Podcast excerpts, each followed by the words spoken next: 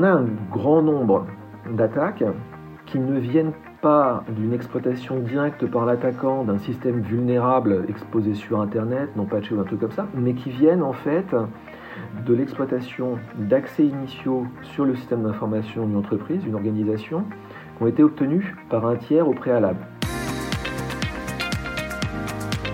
Les éclaireurs du numérique, le podcast qui décrypte les enjeux cachés d'Internet. Salut tout le monde et bienvenue dans un nouvel épisode des éclaireurs du numérique avec toujours les mêmes, c'est-à-dire Damien Douani. Salut Damien.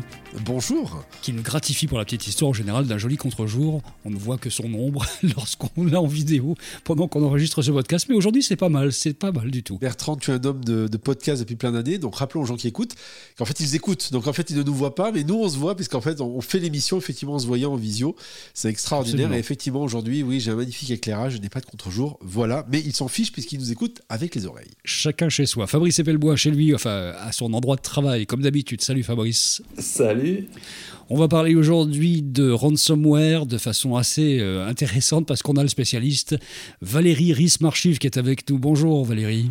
Bonjour et merci de me recevoir. Et que personne ne parle de mon arrière-plan, s'il vous plaît. Valéry, un magnifique arrière-plan quand même, du Hobbit, quand même, qui est juste, enfin très belle affiche d'ailleurs. Pour ceux qui n'ont pas l'image. Avec la série d'Amazon actuellement. Tu es donc le rédac-chef de Magaïti, spécialiste de la cybersécurité en général et des ransomware en particulier, à tel point que Fabrice te qualifie de conteur du ransomware, le seul qui peut écrire là-dessus sans être chiant. C'est ce qu'il a dit tout à l'heure. Je pense qu'il le pense vraiment, Fabrice. Oui, on faisait des comparatifs avec... Alors Pierre Bellemare, il faut que tu le saches, Valérie, est une idole parmi nous qui sommes des boomers, et particulièrement Damien qui a ce talent lui aussi de compter des choses qu'on sait déjà, mais de façon passionnante. Je me surprends parfois à écouter les émissions que Damien fait sur l'iPhone, où il nous raconte des choses qu'on sait, mais bon, on écoute quand même, parce que c'est sympathique à écouter. Et en fait, tu as un peu cette même fonction dans le monde de la cybersécu, c'est que tu arrives à raconter de façon... intéressante, captivante, avec du suspense, des histoires qui sont bassement techniques, qu'on a souvent lues avant, parce qu'on a vu dans un fil d'actu que telle boîte s'était fait attaquer, mais tu vas nous raconter l'histoire et ça va être beaucoup plus amusant, beaucoup plus intéressant et plein de détails qu'au final, on n'a pas quand on se contente d'avoir juste l'information de base hein, et ça rend l'histoire de ransomware plus accessible au grand public parce qu'il y a depuis quelques années quand même un vrai besoin d'expliquer ça au grand public alors qu'il y a encore 2 ans personne ne savait très bien ce que c'était et là-dessus tu es arrivé dans le paysage et tu es sorti du monde de la cybersécurité pour tout d'un coup commencer à être lu par tout un tas d'autres personnes parce que bah, justement c'est lisible, il n'y a pas besoin de s'y connaître à fond en cybersécurité pour lire un de tes articles. Bah voilà, ça, c'est pas tous les jours qu'il y a quelque chose qui sort de la cybersécu, qui va dans le grand public, avec des gens qui sont capables de porter ce message. C'est pour ça qu'on voulait te recevoir pour parler de l'actualité du moment. Hein. L'actualité du moment, c'est l'État qui décide que finalement, on a le droit de payer les rançons quand on se fait attaquer par un ransomware.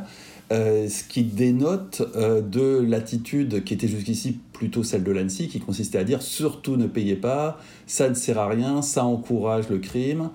Qu'est-ce qui s'est passé exactement pour que tout d'un coup on ait un tel revirement ?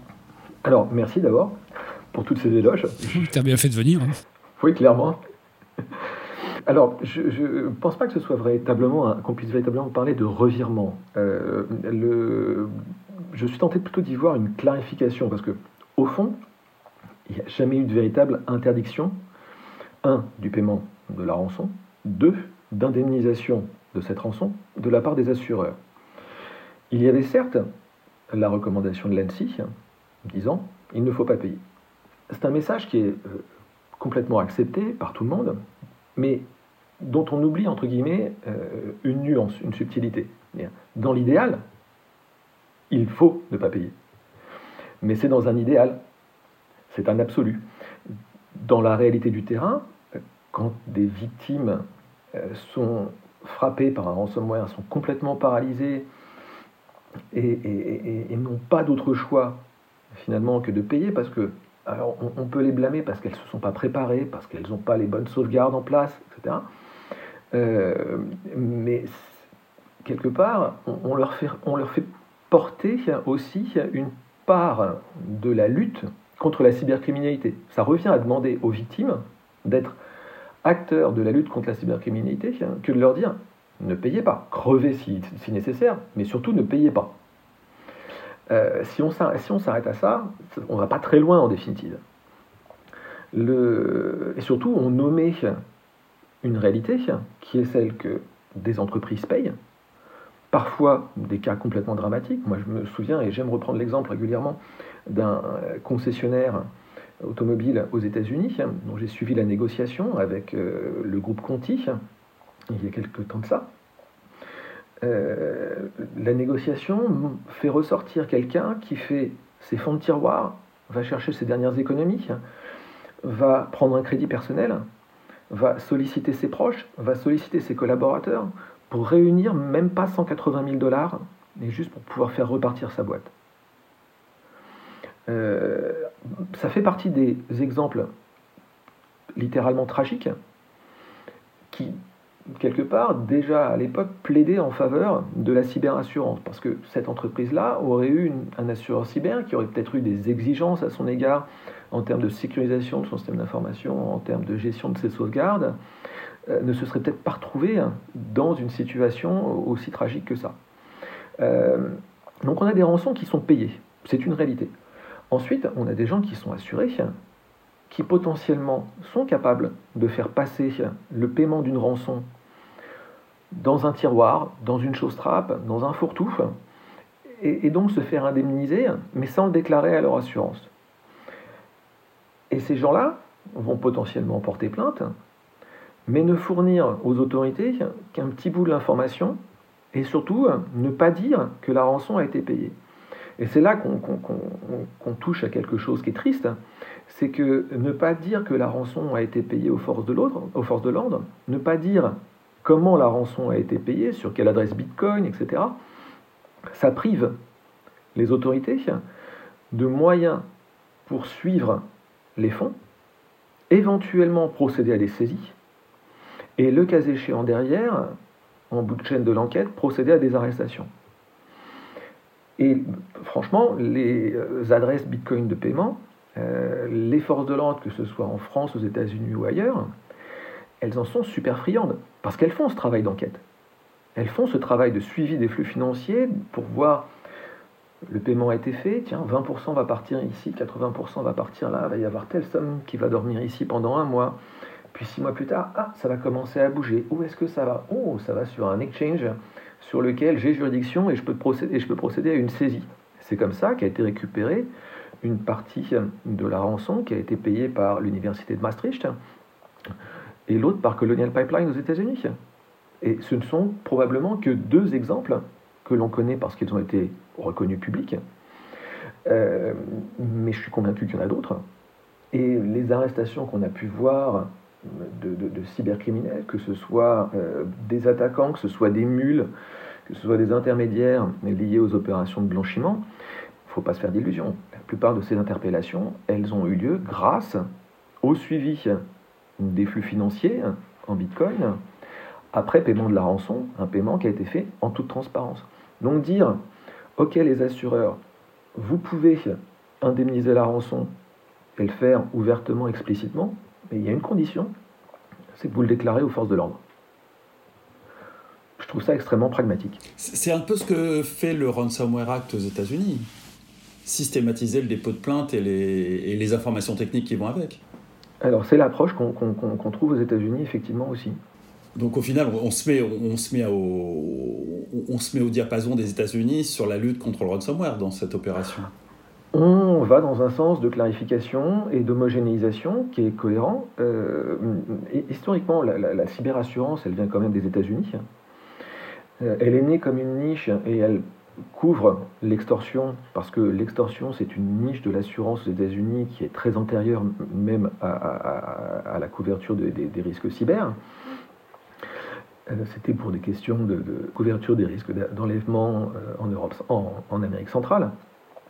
Donc il y a un vrai historique là-dessus, et ça vient de là. Derrière, ça a été intégré aux assurances cyber, et quelque part, même si la logique est la même aux États-Unis qu'en Europe, à savoir, dans l'idéal, ne payez pas la rançon. Je ne suis pas certain d'avoir entendu ou d'avoir assisté à un débat aussi passionné qu'on a pu le voir en France depuis l'annonce de la Direction Générale du Trésor et avant elle de Beauvau, qui allait dans le sens de cette clarification.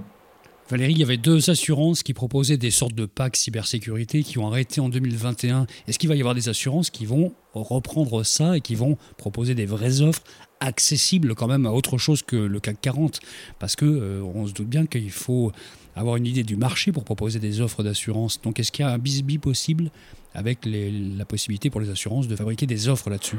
Alors, il y a eu pas mal d'initiatives dans ce sens-là.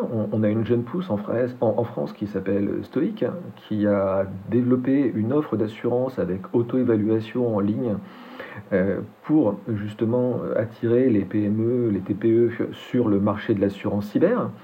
On a une initiative en Suisse qui s'appelle SciQuant, qui là, c'est intéressant parce que ça a été construit par quelqu'un qui connaît le monde de l'informatique et qui connaît le monde de l'assurance aussi, et qui s'est dit tiens, je vais essayer de construire une plateforme pour essayer de rapprocher les entreprises qui ont besoin de cyberassurance, les assureurs, et puis derrière des consultants, des prestataires IT, pour essayer de construire, enfin d'amener les entreprises vers la cyberassurance, tout en s'assurant en même temps qu'elles vont disposer d'une posture de sécurité telle qu'elles n'auront pas à payer de super primes massives d'assurance ou autre, et qu'elles ne compteront pas trop cher non plus à leur assureur.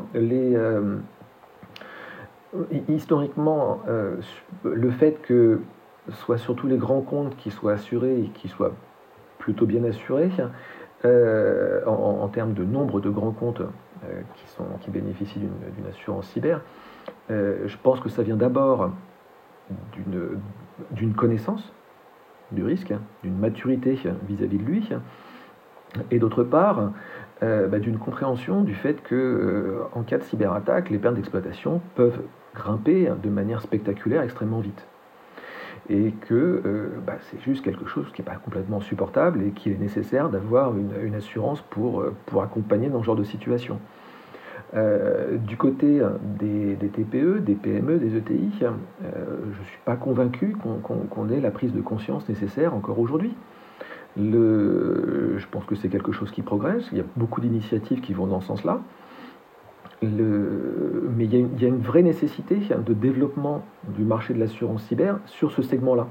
Ne serait-ce que pour élargir en fait, l'assiette de collecte de cotisation d'assurance, de prime d'assurance, histoire de pouvoir renforcer les capacités sur le marché et derrière pouvoir mieux accompagner les entreprises. En France, on a un gros déséquilibre, l'AMRAE le soulignait. Sachant que les assurances de mémoire donc, ne remboursent pas forcément la prime, et surtout ils vérifient qu'il n'y ait pas de faille, on va dire, de sécurité qui ont pu être installées. Autrement dit que les entreprises respectent des conditions de sécurité, ne serait-ce que des mises à jour des logiciels, sauvegarde de données, etc. pour pouvoir facturer, enfin plutôt rembourser. Ce qui très souvent n'est pas le cas de beaucoup de TPE-PME qui en fait passent complètement à côté de ça ou qui sont dans la théorie de se dire bon, jusqu'ici tout va bien, mais bon, on verra bien. Tant que tout va bien pendant la chute, tant mieux. Mais bon, à l'atterrissage, ça va être une autre histoire. Est-ce qu'aujourd'hui, le fait qu'il y ait donc un feu vert, si on peut dire, de l'État disant, bon finalement, la Direction Générale du Trésor disant, finalement, vous pouvez peut-être payer, selon les conditions qui ont été dites, qui seraient de dire, mais pour cela, vous nous donnez les informations, ce qui est une bonne idée quelque part. Pourquoi d'abord, ça va à l'encontre des recommandations de l'ANSSI, et deux, est-ce que ce n'est pas une porte ouverte pour justement cibler pas mal de boîtes qui aujourd'hui sont hyper défaillantes et qui vont l'être encore plus ? Je crois que... alors, il y a plusieurs questions dans ta question. La première... La première, sur la question des exigences des assureurs et la gestion de la posture de sécurité. Oui. La gestion de la posture de sécurité, franchement, j'ai pas le sentiment qu'elle soit au top partout. On a vu des grands groupes français qui se sont fait attaquer.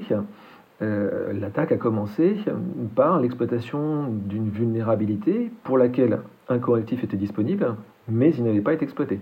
Et puis derrière, les attaquants ont continué à progresser dans le système d'information comme dans du beurre, parce qu'ils étaient confrontés à des systèmes obsolètes.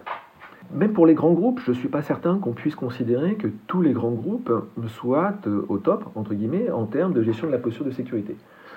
Sur les TPE, les PME, je pense qu'il y a énormément de variabilité.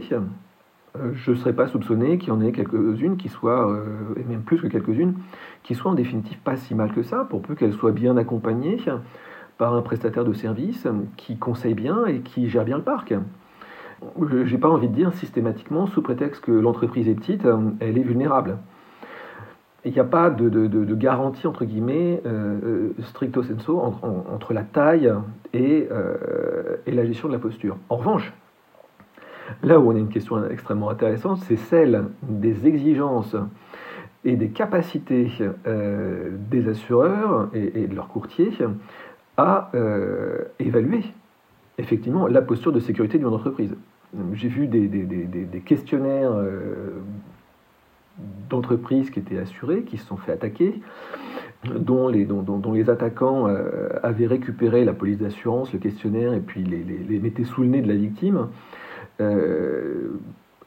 Franchement, il y avait de quoi se poser des questions. C'était à se demander, mais compte tenu de ce qu'ils déclarent en termes de dispositifs de sécurité en place, de politiques de sécurité en place, comment un assureur peut-il même décider de les assurer ?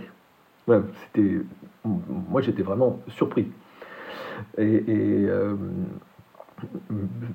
certains contacts dans le monde de l'assurance ne m'ont pas caché leur étonnement également. Voilà, ça c'est pour le premier volet de ta question. Après, comme je le disais, on a une recommandation qui est ne pas payer. Cette recommandation, personne ne la remet en cause. L'idéal reste effectivement de ne pas payer. L'idéal, c'est d'être préparé à se confronter à une cyberattaque, de pouvoir y faire face, pouvoir restaurer ses données, et encore mieux, détecter aussitôt que possible, avant que le chiffrement des machines n'ait été déclenché, ou mieux encore, avant que le vol des données n'ait été déclenché ou n'ait été trop avancé. Donc vraiment, être préparé, être capable de découvrir, ne pas payer, être en position de ne pas avoir à payer, c'est l'idéal. Il n'y a pas de question là-dessus, personne ne le remet en cause. Ce qu'apporte cette clarification, c'est véritablement de dire, ok, si paiement il doit y avoir, et ce doit être un absolu dernier recours, il doit être fait de manière transparente avec les autorités, pour que les autorités puissent derrière faire leur boulot. Et ça, cette nouvelle règle du jeu, en quelque sorte, est-ce que tu penses que ça va avoir un impact sur le nombre d'attaques, ou est-ce que c'est juste un fantasme et que ça change strictement rien à l'activité quotidienne des groupes qui font du ransomware ? Je pense que ça ne va rien y changer. Les groupes qui font du ransomware utilisent, alors grosso modo, on a un grand nombre d'attaques qui ne viennent pas d'une exploitation directe par l'attaquant d'un système vulnérable exposé sur Internet, non patché ou un truc comme ça, mais qui viennent en fait de l'exploitation d'accès initiaux sur le système d'information d'une entreprise, d'une organisation, qui ont été obtenus par un tiers au préalable, notamment par exemple en profitant d'un logiciel malveillant qui est spécialisé dans le vol identifiant dans le navigateur, un infostealer on appelle ça. Il y a des gens, on appelle ça des courtiers en accès initiaux, qui vont collecter ces données, les trier, les valoriser. Et pour les valoriser et derrière vendre ces accès initiaux à des attaquants qui vont chercher à déployer du ransomware chez ces victimes en puissance, ils vont utiliser la plupart du temps un truc qui s'appelle ZoomInfo. Bon, c'est comme si tu disais l'API sirène... Société.com. Voilà, mais à l'échelle mondiale, avec tout ce que ça peut avoir de bien, mais aussi de faillible. Ils utilisent donc la fiche ZoomInfo pour dire hey, « Regarde, j'ai un accès sur le système d'information de cette boîte. Regarde sa fiche ZoomInfo, ils font tant de chiffres d'affaires. Tu dois pouvoir peut-être leur demander tant en termes de rançon et réussir à obtenir tant. Moi, je te demande tant pour l'accès initial. » Grosso modo, c'est un peu ça l'idée.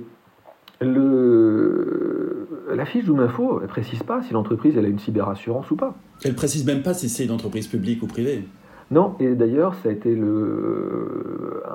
un vrai souci, je pense, avec le cas du centre hospitalier sud-francilien, où LockBit s'est clairement appuyé, enfin, que ce soit l'opérateur de la franchise LockBit ou son affidé ayant effectivement mené l'attaque, s'est appuyé sur la fiche ZoomInfo pour soutenir mordicus que le centre hospitalier, non, c'est pas un hôpital public, mais c'est une clinique privée à but lucratif. Et d'ailleurs, dans la négociation, il dit très bien, vous êtes un organisme, une entreprise à but lucratif. Il utilise même l'argument de la perte d'exploitation en disant, voilà, depuis tant de jours que l'attaque a commencé, enfin que moi j'ai déclenché mon ransomware et que vous êtes paralysé, vous avez déjà perdu temps en perte d'exploitation. Donc il était temps de vous remuer pour payer la rançon et débloquer vos systèmes rapidement. Donc en prenant cette corde-là, on sent bien qu'il prend la corde de l'organisation à but lucratif. Et donc, comme on n'a pas cette nuance-là et qu'on n'a pas cette précision cyberassurance ou pas cyberassurance sur les fiches de ZoomInfo, quelque part, l'attaquant ne sait s'il y a assurance ou pas qu'une fois qu'il est rentré. Et pour peu qu'il prenne la peine non seulement de voler des données, mais aussi d'explorer les données auxquelles il pourrait accéder et chercher à accéder à des données d'assurance. J'ai vu des négociations dans lesquelles il est très clair que l'attaquant a fait ce travail, a cherché à accéder à des données d'assurance, mais c'est absolument pas systématique. Quand je vois par exemple, il y a quelques jours, un affidé LockBit qui va demander quelque chose comme $2 800 de rançon, c'est soit il n'a rien pris, soit la cible elle est toute petite, mais voilà. Donc je pense vraiment ça n'aura pas d'effet à peau, entre guillemets, et ça n'encouragera pas à quelque forme d'appel d'air que ce soit pour les organisations françaises. Il y a un truc qu'il faudrait préciser, c'est que on a souvent, en tout cas dans le grand public, tendance à imaginer des gangs de ransomware, un peu comme un équipage de bateaux pirates. La réalité, c'est que c'est des vrais petits écosystèmes et que c'est des entités qui fonctionnent les unes avec les autres, mais c'est pas une entreprise ni même un gang. Tu parlais tout à l'heure de gens qui faisaient du broking pour des accès sur des systèmes. Il y en a d'autres qui fournissent le logiciel, il y en a d'autres qui font les attaques. Est-ce que tu peux nous décrire un peu la façon dont... Pour les plus sophistiqués d'entre eux, ces écosystèmes de ransomware fonctionnent. Bah écoute, tu viens très bien de le faire. J'aurais juste à te répéter. Non, mais tu viens très bien de le décrire. On a juste eu véritablement une exception dans ce sens-là, ou plus ou moins, c'était Conti, qui lui était vraiment structuré comme une PME. Au point que l'été 2021, on a découvert qu'ils avaient des supports de formation. C'est-à-dire que non seulement ils avaient des attaquants qui travaillaient avec eux, qui étaient plus ou moins réguliers, plus ou moins fidèles, plus ou moins loyaux, mais certains étaient clairement loyaux, c'est-à-dire rémunérés mensuellement, quoi, limite des salariés, avec des demandes de congés. Une prime pour la naissance du petit dernier, des trucs comme ça.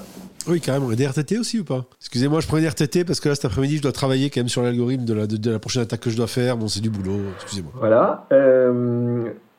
Mais on a vu aussi, donc, avec ces supports de formation, qu'ils cherchaient à former des nouveaux.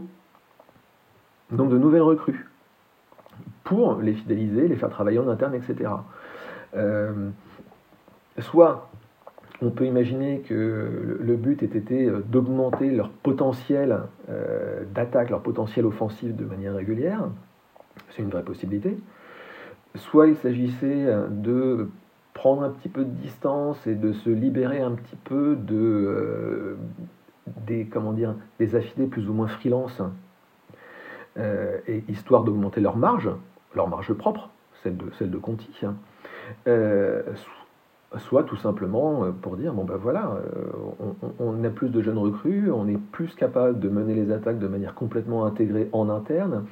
Du coup, toi, tu veux être affidé, bosser avec nous, tu vas accepter de travailler pour moins cher. Mais ouais, Conti était vraiment un groupe extrêmement intégré. Il était structuré de manière d'autant plus intéressante qu'il y avait plusieurs sous-groupes. Et alors, c'est pas moi qui l'ai établi, hein. Ça a notamment été évoqué par AdvinTel, qui a beaucoup travaillé sur le sujet, sur Conti et toute la galaxie autour. Mais on voyait déjà dans les négociations, on voyait déjà qu'il y avait plusieurs groupes, parce qu'il y avait des scripts, entre guillemets, qui revenaient plus ou moins de manière systématique, ne serait-ce que pour engager la conversation avec une équipe. Et on avait un script pour l'équipe A, un script pour l'équipe B, un script pour l'équipe C. C'était vraiment visible dans les négociations. Mais pour le reste, sur des choses comme LockBit, on est vraiment sur de la franchise. Il me faut un petit peu penser à des gens comme DarkSide ou Avadon, où on a eu des choses une très grande diversité, que ce soit en termes de cibles, que ce soit en termes de professionnalisme dans l'attaque, c'est-à-dire avec pour résultat de quantité de données volées, mais il y a vraiment eu de tout. Chez LockBit, aujourd'hui, on a des demandes à 1 million ou plus, avec des grosses quantités de données volées, et puis on peut avoir de la petite demande de rançon à 3 000 $ pour un petit volume de données volées, sur une petite cible. C'est des choses qu'on pouvait aussi observer avec REvil, Sodinokibi. Il y a eu le même genre d'observation de fait. Il y avait une grosse diversité. Si je devais mentionner un autre groupe qui, lui, me paraît plus intégré et assez professionnel, sérieux et patient, ce serait Ragnar Locker, celui qui s'était attaqué à CMACGM, à Dassault. Encore des Russes. C'est ce qu'on soupçonne, mais pas forcément uniquement, parce que donc Ragnar Locker, c'était des victimes de haut niveau. Hein. C'est CMACGM, je disais, Dassault Falcon Jet, LDLC en France au mois de décembre dernier, la compagnie aérienne portugaise TAP récemment. Donc ce sont des entreprises à haut profil. Eux sont généralement très patients, de ce que j'ai pu voir, prennent vraiment leur temps et n'hésitent pas à reconnaître quand ils sont confrontés à une cible au niveau de sécurité très élevé, mais arrivent quand même à leur fin. C'est ce qu'ils m'avaient dit pour Dassault Falcon Jet. Après, savoir s'ils sont russes en tant que tels, c'est difficile à dire. On sait qu'il y a eu une arrestation d'une personne liée aux activités du groupe en Ukraine, il y a à peu près 1 an de ça. Ça ne permet pas nécessairement de préjuger de l'origine, de la nationalité, du lieu de résidence, de tout le reste du groupe. Un mot, Valérie, on lit ici et là qu'en fait tout aurait explosé en France depuis quelques jours, depuis qu'il y a eu la révélation de ces propositions d'articles du projet de loi sur la sécurité intérieure, que finalement le message aurait bien été entendu par les pirates. Il y a des articles comme ça qui se régalent du fait que tout d'un coup c'est n'importe quoi, des cyberattaques ont triplé, j'ai lu ça aussi. Est-ce que ça c'est une réalité ou est-ce que c'est du pur fantasme ? Alors que tu nous disais tout à l'heure qu'en fait la proposition, le deal entre... Vous avez le droit de vous assurer, on paie, on a le droit de payer, mais on donne des informations en revanche. Eh bien ça pouvait avoir du sens. Mais est-ce que ça a été aussi bien perçu de façon proactive par les hackers que ce qui se dit dans certains articles ? Au-delà de ça, pourquoi il y a cette réaction qui donne l'impression d'être unanime de rejet de cette proposition ? Oui, c'est ça aussi. Alors, d'abord, pour répondre à la question de Bertrand, je pense qu'il y a eu un effet de concomitance, c'est-à-dire que grosso modo le 14 septembre, donc très peu de temps après que l'on ait eu cette annonce de Bercy, très peu de temps après, LockBit a publié des revendications, enfin la franchise a publié des revendications pour une grosse dizaine de victimes françaises. Donc tout de suite, pas mal de gens ont pu être tentés d'y voir un lien de cause à effet. La réalité, c'est que au moins un certain nombre de ces attaques sont survenues au mois de juin. On le savait déjà pour l'une d'entre elles, la ville de Folquemont.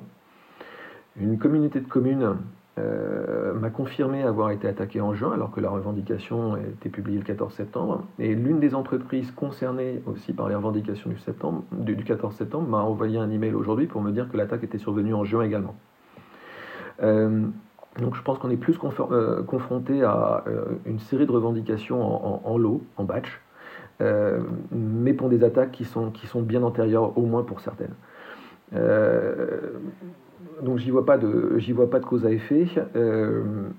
Après, on n'a pas encore tous les chiffres de septembre. On verra si ce que donneront les observations d'une part et puis d'autre part les chiffres de cybermalveillance.gouv.fr pour le mois de septembre et le mois d'octobre. Il faudra un petit peu de temps pour le voir. Mais je ne m'attends pas à une explosion. Je ne m'attends pas à une baisse non plus. Mais aujourd'hui, pour ce qu'on a vu de 2022... on est sur une tendance qui est complètement comparable à celle de 2021. Donc, il n'y a pas de baisse, il n'y a pas d'explosion pour l'instant. Encore une fois, je le dis avec prudence. J'attends de voir ce que donneront les chiffres pour septembre et octobre pour qu'on puisse véritablement se faire une petite idée. Et la question de Fabrice, donc, sur la vision générale assez négative autour de ce projet. J'allais y venir. Donc, là, pour répondre à Fabrice... Peut-être qu'il y a presque une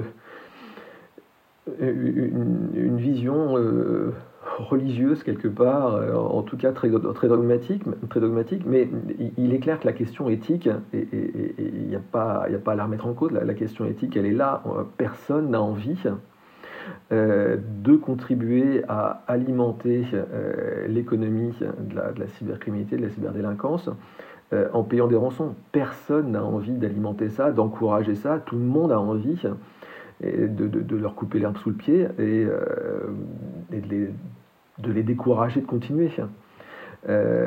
Donc je comprends qu'il puisse y avoir ce sentiment, cette perception, ces réactions épidermiques. Après, si elles sont là, c'est peut-être aussi parce que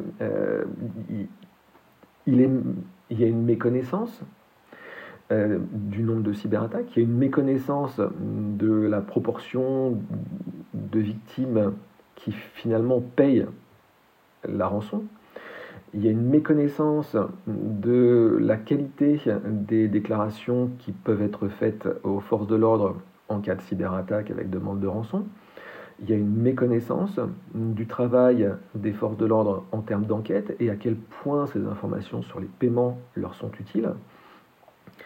Et enfin, il y a une méconnaissance des résultats de leurs enquêtes, même si Europol, les forces de l'ordre françaises, américaines, néerlandaises, ukrainiennes communiquent à chaque succès, à chaque interpellation. Je peux très bien comprendre qu'il y a un sentiment de ça ne va pas assez vite, ça ne donne pas suffisamment de résultats. Le fait est que je ne crois pas que ce soit quelque chose qu'on puisse traiter de manière unidirectionnelle ou en ne prenant le problème que par un seul bout. Je pense que c'est un problème qu'il faut attaquer par tous les bouts et chercher, oui, à augmenter la conscience des entreprises, le niveau de prise de conscience de la menace, relever la posture de sécurité des organisations autant que possible, relever leur niveau de préparation pour que soit elles se retrouvent, comme je le disais, en position de ne pas avoir à payer ou en position ne serait-ce que de choisir, ce qui n'est même pas toujours le cas, et qu'en tout cas, si le choix malheureux de payer est en définitive, peut-être qu'on fasse un petit peu preuve de bienveillance, qu'on arrête de dire que c'est leur faute, ils l'ont bien mérité, c'était des nuls, mais qu'on accepte que, en définitive, ça reste des victimes et qu'on les traite comme des victimes, et surtout que si elles font preuve de transparence vis-à-vis des autorités, qu'on les traite en victimes responsables et qu'on leur accorde au moins de leur dire « Ok, vous avez fait les choses comme il fallait les faire, et c'est déjà ça de gagner. C'est pas top, on est désolé que vous ayez besoin de payer, mais au moins vous avez fait les choses bien et les forces de l'ordre vont pouvoir travailler. » C'est intéressant effectivement de ne pas traiter les victimes en moins que rien, en disant finalement vous êtes vraiment des nuls, puisque très souvent il se serait bien passé de ça. Après ça passe, j'ai la sensation que tout ça passe quand même beaucoup par de la prévention, Et notamment, on le sait, très souvent le bug, il est entre le clavier et la chaise. Et donc, il est nécessaire de former encore et encore et encore, comme on forme très souvent aux gestes de premier secours en entreprise, de former les salariés, et pas que, enfin une majorité de tout le monde, à ces questions, à sensibiliser à ces questions de social engineering, de vol de données, etc. etc. J'ai l'impression que ça passe quand même beaucoup par ça, et que c'est quelque chose qui, malheureusement, n'est pas forcément pris beaucoup au sérieux, très souvent par les entreprises. Alors, le problème de l'interface entre la chaise et le clavier est un problème extrêmement intéressant.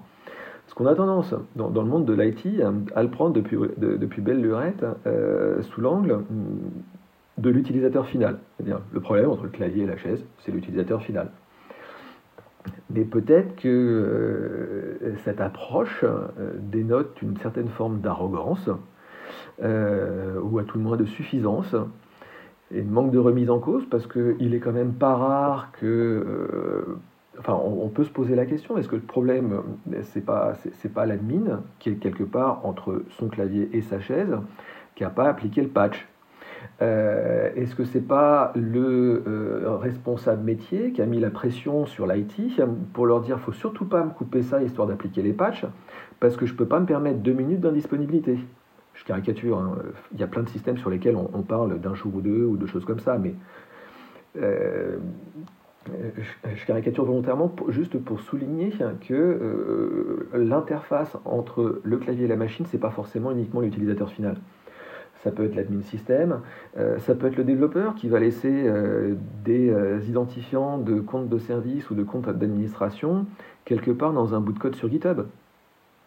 C'est pas pour rien que des entreprises comme un GitGuardian en font leur business, et ce ne sont pas les seuls, d'aller chercher justement les credentials qui sont oubliés dans les bouts de code. On a vu des attaques en contournement de systèmes d'authentification à facteurs multiples qui jouent sur le fait de noyer un utilisateur à privilèges pour réussir en finale à le convaincre d'enrôler dans le système d'authentification à facteurs multiples un terminal qui n'a rien à voir avec l'entreprise. C'est de l'ingénierie sociale, mais quelque part, là, qui est-ce qui fait ça ? Le problème d'interface, là, ça reste un utilisateur à privilège. C'est pas un utilisateur final qui a juste cliqué sur la mauvaise pièce jointe. On pourrait citer aussi les défauts de configuration qui sont susceptibles de rendre vulnérable un système exposé sur Internet, alors même qu'il n'est pas affecté par une vulnérabilité qui mériterait d'être corrigé. C'est juste un défaut de configuration. On a vu combien de brèches et de fuites de données qui sont liées à des bases de données laissées comme ça, accessibles sur Internet, sans que soient même mises en place les recommandations de base en termes de sécurisation, celles qui sont formulées par l'éditeur du système de gestion de base de données. Les buckets Amazon S3, même chose. Donc, toujours en revenir à l'utilisateur final, j'ai envie de dire, j'ai de la peine pour lui, il a bon dos quand même. Si tu devais donner une estimation doigt mouillé dans une attaque de ransomware, dans tant de % des cas, c'est Madame Michu, l'utilisateur final, qui a fait une bêtise parce qu'elle ne sait pas ce qu'elle fait, et dans quelle proportion des cas, c'est quelqu'un de sachant du monde de la cybersécu, au sein de l'entreprise, qui a fait une bêtise ? C'est quoi la répartition ? Alors, je ne saurais pas te faire une répartition, mais je peux te donner un exemple. Monsieur ou Madame Michu est utilisateur final et a utilisé un poste de travail personnel ou un poste de travail pro, mais aussi utilisé conjointement à des fins personnelles, qui est peut-être mal sécurisé, qui n'a peut-être pas forcément un antivirus à jour, mais bref. Il y a un infostealer qui se retrouve installé dessus pour X ou Y raison. Généralement, ça reste une mauvaise raison parce que les infostealers ont quand même tendance à pas mal être distribués via des versions piratées de logiciels légitimes. Mais bref. L'infostealer est là, il arrive à piocher dans le navigateur, dans son trousseau, entre guillemets, des identifiants qui permettent d'accéder au VPN de l'entreprise. Bon, soit. On va blâmer l'utilisateur final. Sauf que ce compte qui a été finalement détourné, il n'est pas vraiment utilisé. Et les attaquants mettent du temps avant de le commercialiser, de chercher à le vendre, etc. Et le jour où il arrive en vente, Et où elle va être utilisée dans une attaque ? Eh ben, l'investigation va permettre de découvrir que ce compte-là, en fait, il était tellement peu utilisé qu'il n'était pas en tête de liste des priorités pour déployer l'authentification à facteurs multiples, alors qu'elle était en cours de déploiement dans l'entreprise. Mais juste parce que ce compte était si peu utilisé, celui-là, il avait été oublié. C'était celui de trop. Et là, on ne va même pas forcément pointer un administrateur. C'est une décision d'organisation, c'est une décision d'entreprise qui peut avoir des raisons budgétaires, des raisons techniques, à savoir, je ne vais pas forcément déployer sur tous mes comptes l'authentification à facteur multiple parce que ma solution va coûter des sous, etc. J'aurais peut-être besoin de rationaliser mes comptes, mais rationaliser mes comptes, ça veut dire faire un gros inventaire, ça veut dire faire un gros audit, ça veut dire faire une revue de droit. C'est pas quelque chose qui se fait tous les jours, c'est pas quelque chose de facile. Même les banques vont peut-être faire une revue de droit et un inventaire, quelque chose comme tous les 6 mois. Faire porter le blâme à une seule personne, c'est extrêmement difficile. Et je trouve pas ça pertinent. Une organisation, c'est un système. Ce système, il a des composants dont les interactions, dont le fonctionnement, dont les processus, dont les qualités personnelles et individuelles vont jouer sur la performance globale de l'entreprise. C'est la même chose en sécurité. Il faudrait qu'on te réinvite dans une séquence vraiment façon Pierre Bellemare, où tu nous racontes un truc comme une investigation policière. Donc tu vas revenir en fait, Valérie, c'est ça l'histoire. Tu vas revenir dans ce podcast. C'est donc une invitation très claire à revenir nous raconter des histoires à Pierre Bellemare sur la cybersécurité. Si on pouvait penser que quelqu'un était capable de faire ça, moi je ne croyais pas, on est déjà d'en découvrir aujourd'hui, capable de nous raconter tout ça également. On t'écoutera au coin du feu virtuel, tout ça, voilà, ça va être comme ça. Oh, c'est génial. D'accord, ok. Valéry Rieß-Marchive, merci beaucoup d'être venu, Valérie, en tout cas dans ce premier épisode donc, te concernant dans les éclaireurs du numérique. Merci à Fabrice également. Damien, le petit au revoir, vraiment en une phrase pour dire qu'il faut faire des choses, là, comme d'habitude. Alors, inutile de vouloir pirater le compte des éclaireurs du numérique ou votre compte de podcast pour pouvoir mettre nos des étoiles. Vous pouvez juste aller sur votre plateforme préférée de balado-diffusion afin de vous permettre de mettre 5 étoiles, idéalement, bien sûr, hein, pour faire en sorte de nous dire que vous nous aimez, ce qui nous permet de remonter mécaniquement aussi dans les classements, de nous faire voir, etc. etc. Si vous ne nous aimez pas, eh bien, abstenez-vous. Hein, c'est une bonne chose aussi. Ou bien laissez-nous des messages sur Twitter et on y répondra aussi parce que nous y sommes, la plateforme avec beaucoup d'avenir. Et sinon, n'hésitez pas donc à nous partager, bien sûr ce numéro de podcast et à vous abonner.